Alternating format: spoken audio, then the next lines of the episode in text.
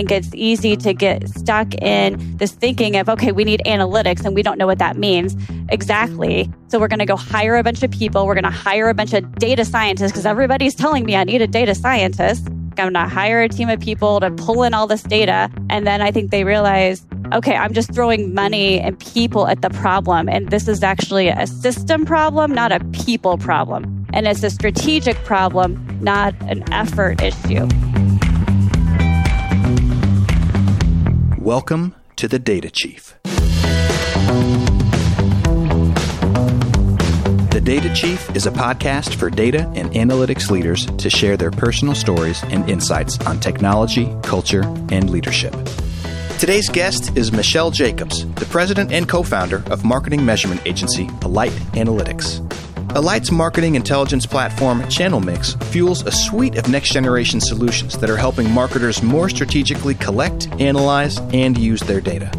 On this episode, Michelle and Cindi discuss how data can turn marketing from a regretful expense to a worthwhile investment, the benefits of learning to ask the right questions of your data, and how to determine a customer's wants and needs without invading their privacy.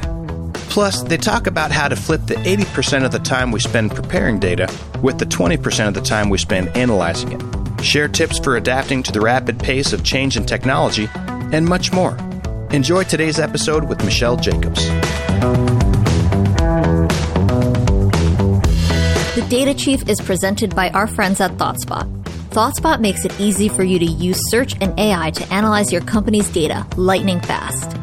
Business people at companies like Walmart, Hulu, and Medtronic use ThoughtSpot to quickly uncover new insights and turn them into action. And you can too. Learn more at ThoughtSpot.com.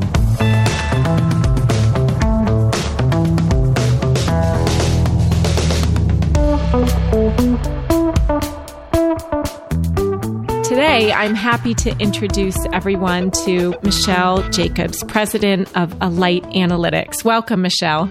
Thank you. Thanks for having me, Cindi. And Michelle, you're calling in from the Midwest today, right? I am. I'm in Kansas City for sure. That's where our headquarters is. Now, two Kansas cities. I know the difference. Kansas City, Missouri, yes? Kansas City, Missouri, absolutely. Yeah, so I was born in St. Louis. Have you been up in the St. Louis Arch? I have one time. It's very small. It is very small. I feel like those capsules you go up in remind me of an astronaut's uh, bubble. It's, it, I was terrified. I was four years old the first time. Um, good. So, Michelle, tell me a little bit about what does Alight Analytics do? Absolutely. Alight Analytics is a marketing analytics provider. We have analytics solutions that are tailored to agencies and brands to give them a turnkey way to really manage their marketing spend, their marketing campaigns, and have a clear cut way to get insights into what to do next. Okay, so you're leveraging data core to your business, but you were not always a data person. You were more coming from the marketing angle.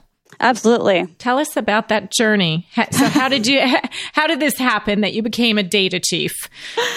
Good question. I yeah, I started my career in advertising working for Saatchi and Saatchi, a global ad agency as a media buyer. So I was still in the numbers for sure.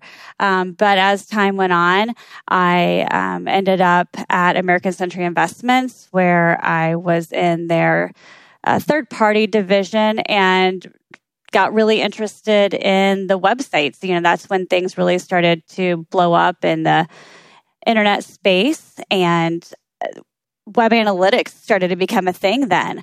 And that was really, it was brand new, right? You know, the websites were brand new, digital advertising was brand new, and analytics was brand new. And I was young, so, and I was really interested in it. And I just learned the ropes, taught myself and turns out that I had a knack for it. And so I you know, really transitioned my career uh, to be more analytics focused than than media. Right, right. So so this is just shortly after Y2K, things are turning digital. Was your first entree really into was it like Google Analytics or how did you first mine it, mine the data? Yeah, Google Analytics wasn't around yet, so it was actually um, Omniture. I remember Omniture. Yeah. Yep. back then, which is now owned by Adobe.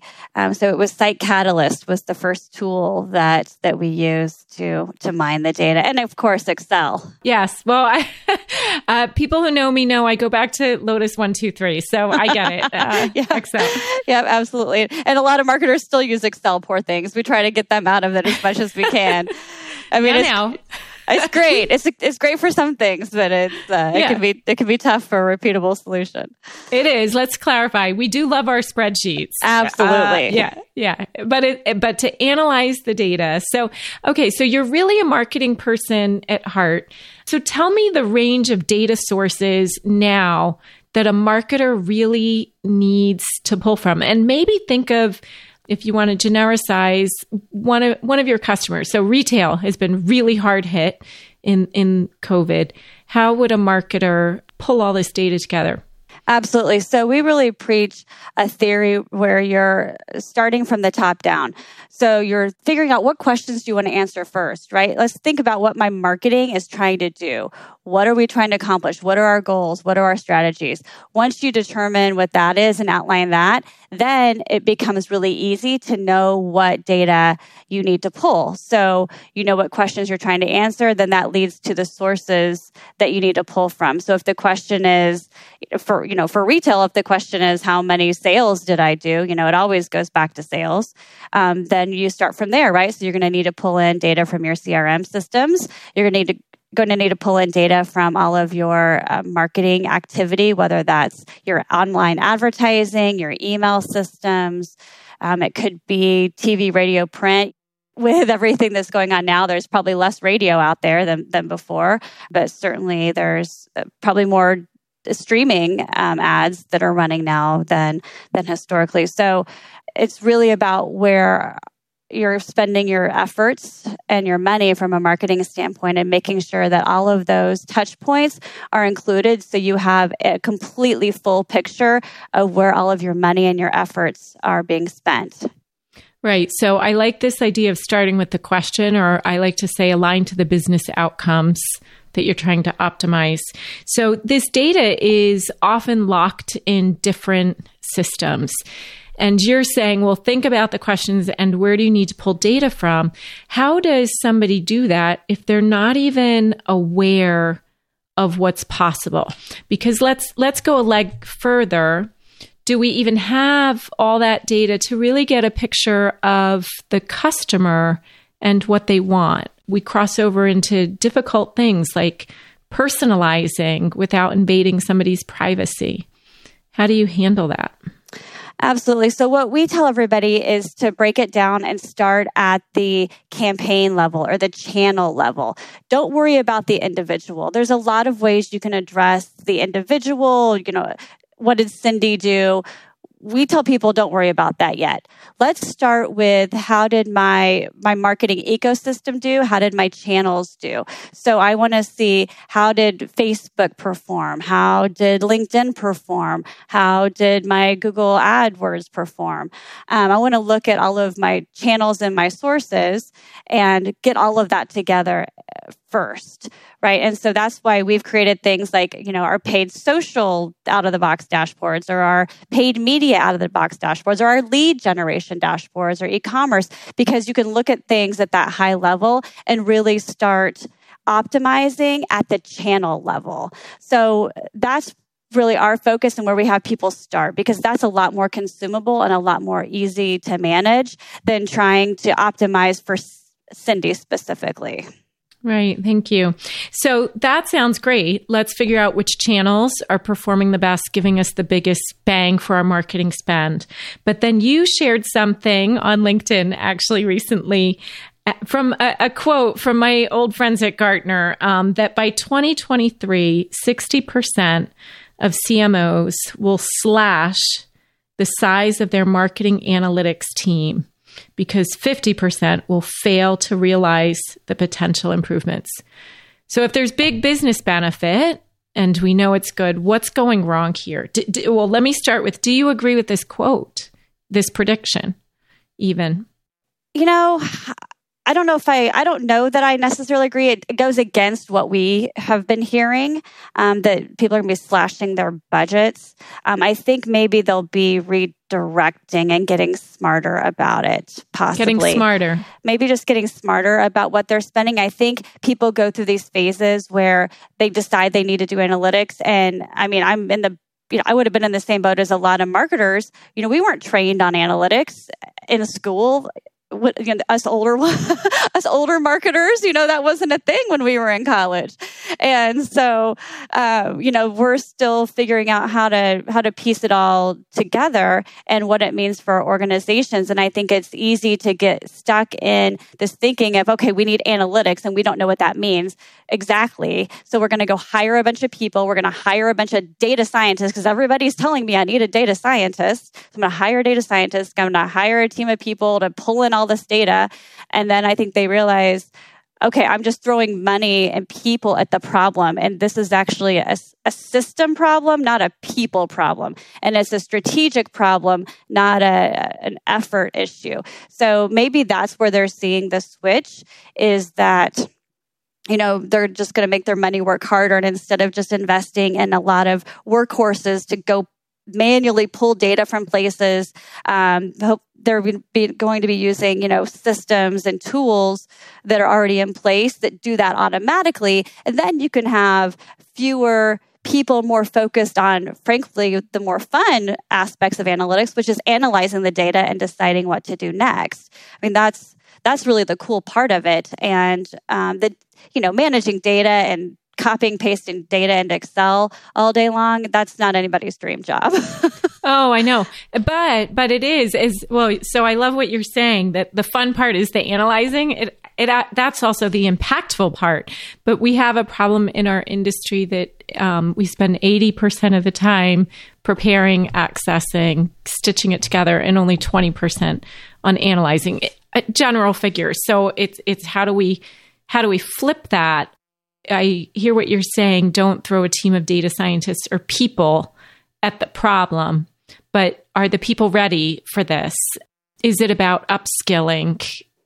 I think that's part of it too, for sure. I mean, it's it's the two pieces, right? It's having uh, investing in a, a system, um, a solution that can get you all of the data together, consumable, make sure it's accurate, make sure it's updating automatically, right? Like, let's get our solution in place. And then let's make sure we have people who are either trained or that we can train that understand marketing, understand our campaigns, and can analyze it in a way that allows us to do something with that data. And I don't think that that's as easy as people maybe think it is.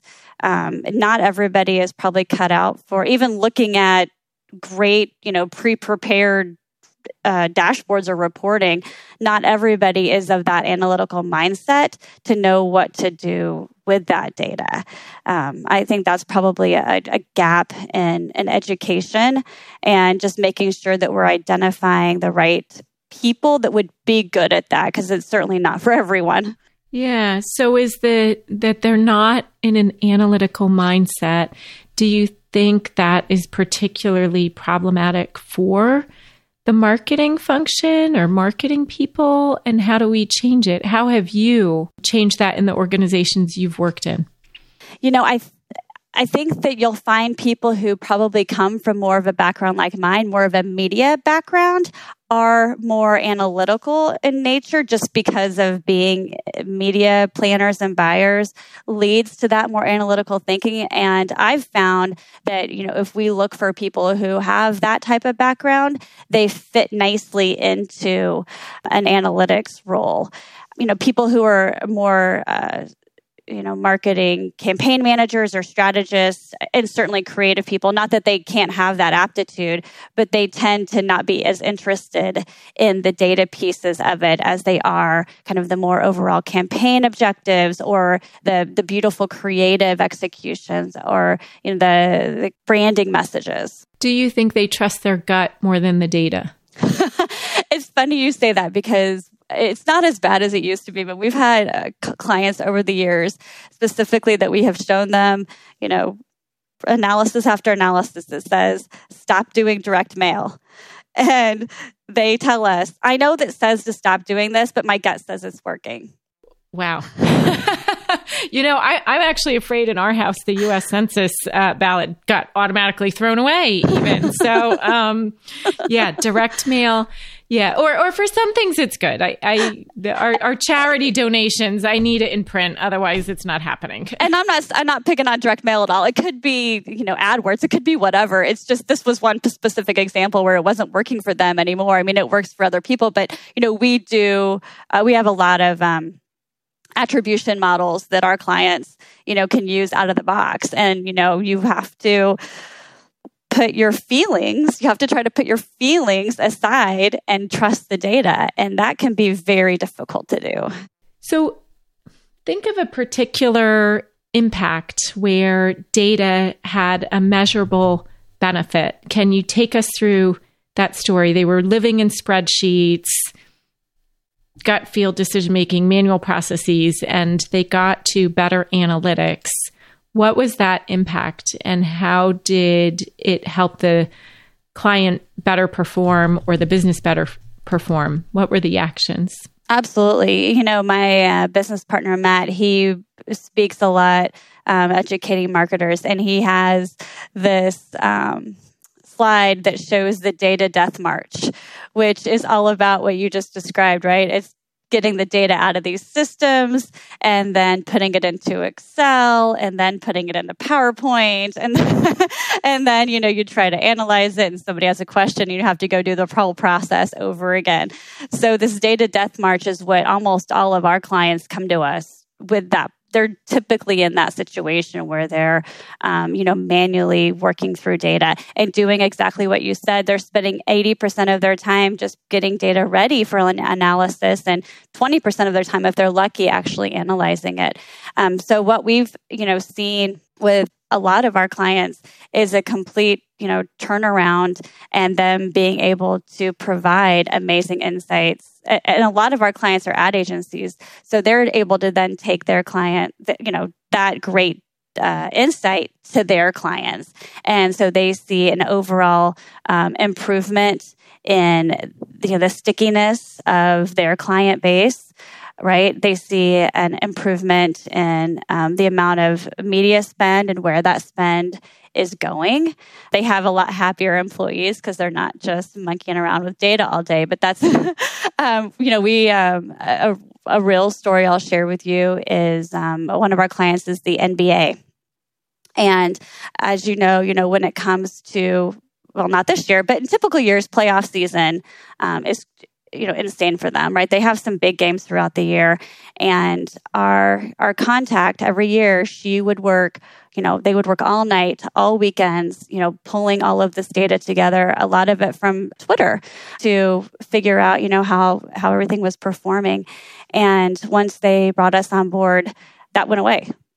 Completely went away. She's like for the first time like i have my nights and weekends back during the playoff season. Like this is life changing. So she could watch the games. right. It's, and, you know, we heard that from somebody, from another client too, that, oh my gosh, I'm actually able to go out and, and date now. Like I don't have to just sit home and, and work with data. So it's not always just about um, the great marketing decisions that people can make. It's also about the time that people are getting back to their life where they don't have to, you know, be spending all this effort, and, you know, manually working with data. Yeah. Wow. Okay. So they can watch basketball again. Uh, somebody is at, back out there dating. Out I've there never dating. thought about the joy that that that data and analytics done right can bring people. Who I knew? That. Who knew? Yes, I know. Yes. And and I think we're now going to have a new industry tagline: the data death march. So was, was this also um, your colleague Matt? You tweeted this. PowerPoint is where data goes to die. Yes, absolutely. That's his. Okay, that's so sad. it's so sad. It's so true, though. Uh, you know, over all these years, we've all you know we, we get we get all this great data together and we make these amazing charts and we put it in PowerPoint and we present it. We never look at it again, right? You know, there's there's nothing. It's it's just not sustainable. It's not as great as having something that updates for you every day that you can look at it and say, okay, you know, even for our business, I mean, we use it, you know, we use it ourselves and we've been doing, we've had to switch all of our marketing because of COVID, right? We can't go to conferences like we normally would. Um, so we've done a lot more uh, digital. And for us, you know, we learned that, gosh, AdWords wasn't really performing well for us, but LinkedIn, was really doing gangbusters. So we moved a lot of our budget. But had we not been looking at this on a daily basis, you know, a quarter goes by, months go by, you don't look at it, you don't know. COVID's, you know, everything's over and you've missed it. Um, yeah. So, you know, it's the ability to react quickly um, is, is huge. Well, so reacting quickly, um, especially in a crisis, is important. And one of the things that the industry is faced with is the pace of change of technology as well. So the businesses are moving fast, the business environment is moving faster, and technology is moving faster than it was 10 years ago. How do you deal with that? You know, that's a great question because it's not only is technology moving faster, but there's more and more from a marketer standpoint, there's more and more ways to get your messages to people than ever before. I mean, that's part of the rapid development is every day there's a new source, a new channel. And you know, that's something that we've heard pain points from people who try to manage all of this data themselves uh, without relying on a partner, um, they struggle because you know Facebook changes their API once a week you know suddenly you know you know i'm sure if you're on facebook i'm sure you see now they've got the the care reaction where you can give somebody a hug.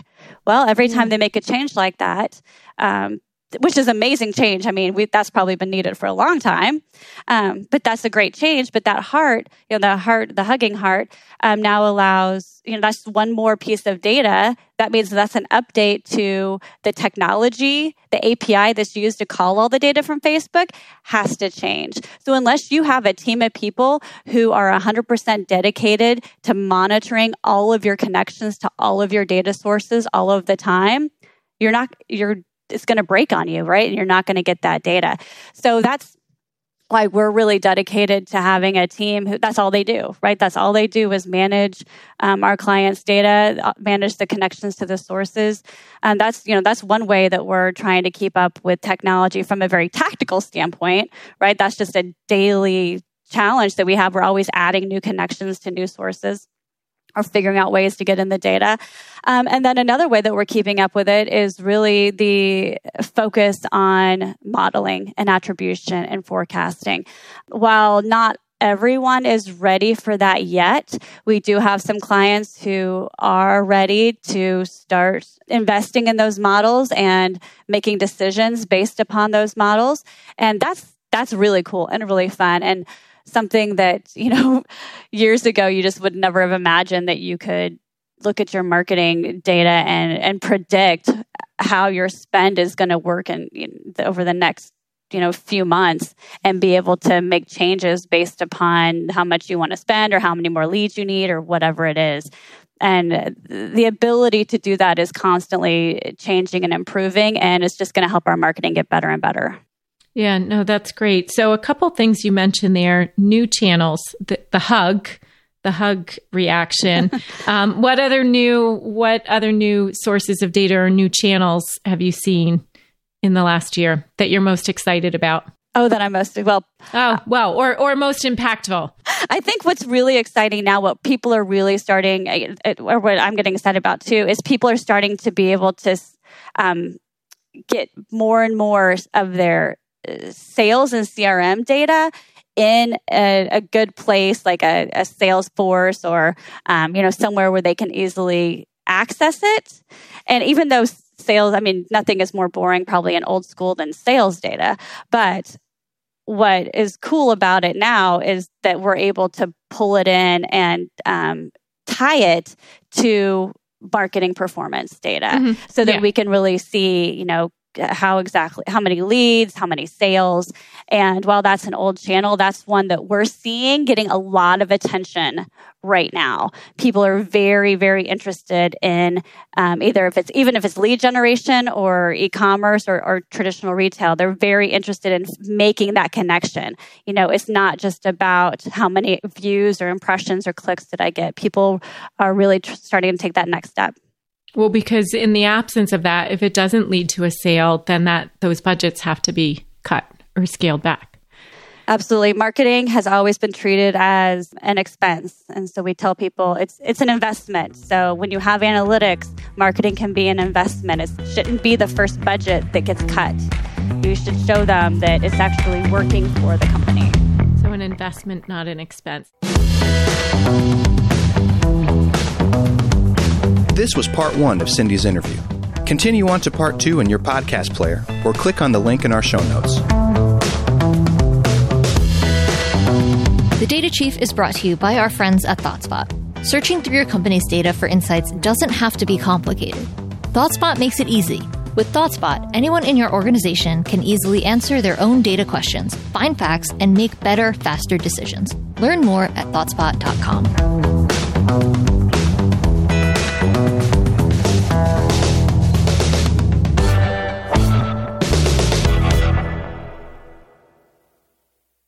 The Data Chief is presented by our friends at ThoughtSpot, the modern analytics cloud company.